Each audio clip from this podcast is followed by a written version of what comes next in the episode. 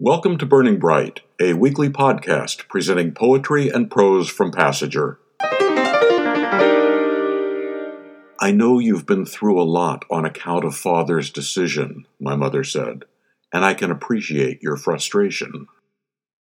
That was Roy Chang Tsung from his memoir Oxhorn Bend. During December, we're featuring work from books that Passager published over the past year. Oxhorn Bend was one of them.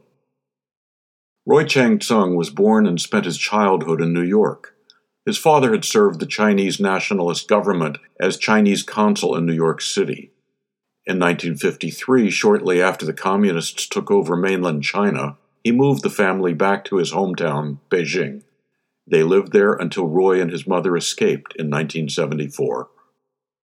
Ron Purver of the Canadian Institute for International Peace and Security said, Oxhorn Bend is an exquisitely written, fascinating account of Roy Chang Tsung's search for answers about his father's past. Much of it reads like a detective story as he tries to discover why this Chinese nationalist diplomat would return to a communist China in the early 1950s, and why he apparently made it difficult for his son subsequently to return to the country of his birth, the United States. In the book, Roy says, Writing the memoir was like riding a train into the past, getting off at each station along the way in search of truth and inner peace. On one of the last legs of that journey, in Stanford University's East Asia Library, he discovered material his father had written for a journal edited by his uncle. To me, his father said, the greatest irony of all is that while pushing opium in China, the foreigners pride themselves as civilized nations, bearing the white man's burden of sending missionaries to preach the gospel of Christianity on Chinese soil. I felt my father's sentiments. This was like a snapshot of his progressive outlook in 1934, which had never changed since his college days.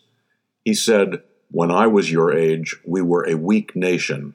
We lost our sovereignty a British gunboat could sail up and down the Yangtze River with impunity and dictate China's politics.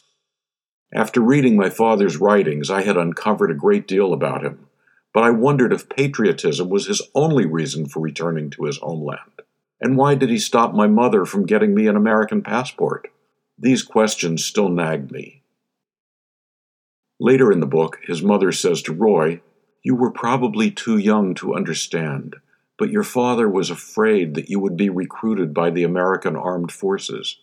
You were only 11 or 12 then, but in a matter of years you would have reached conscription age. Your father could not bear the thought of you drafted into the U.S. military to fight on foreign soil. I was taken aback. For nearly 40 years, I'd thought that my father was so wrapped up in his repatriation and patriotic ideas that he never stopped to consider us or how we felt about moving to Communist China. I suddenly remembered what my father had said to me one day during the Vietnam War, when Chinese PLA Army recruiters came to my high school campus. Many boys got drafted, but I was not called upon to enlist. You are American born, he said. They don't trust you.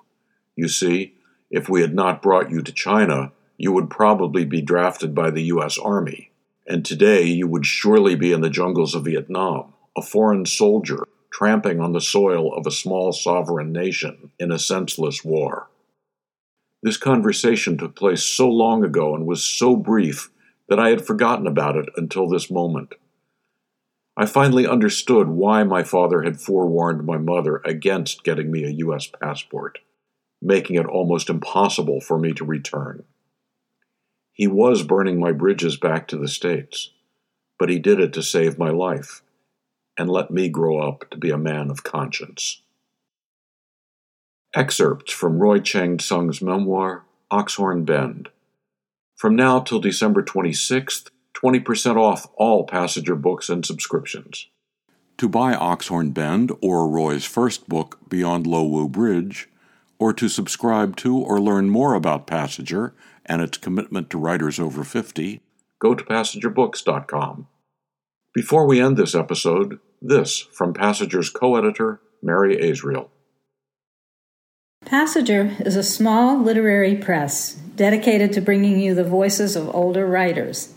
men and women of a generation truly vital to our survival. As a Passager editor for over 30 years, I've come to know remarkable people from ages 50 to 103 through their poems, stories, memoirs, and letters. What they have to say has enriched my life, and it's a joy to be able to share these riches with you, our readers. Please join me in celebrating this season's tradition of kindness and generosity. Go to passagerbooks.com, click on Donate at the top of the page. Even a small donation can go a long way to sustaining us. And every time you read Passager Journal or one of our beautiful books, you'll know that you've been part of it. Passager's co editor, Mary Azrael. You can download Burning Bright from Spotify, Apple and Google Podcasts, and various other podcast apps. For Kendra, Mary, Christine, Roseanne, and the rest of the Passager staff, I'm John Shore.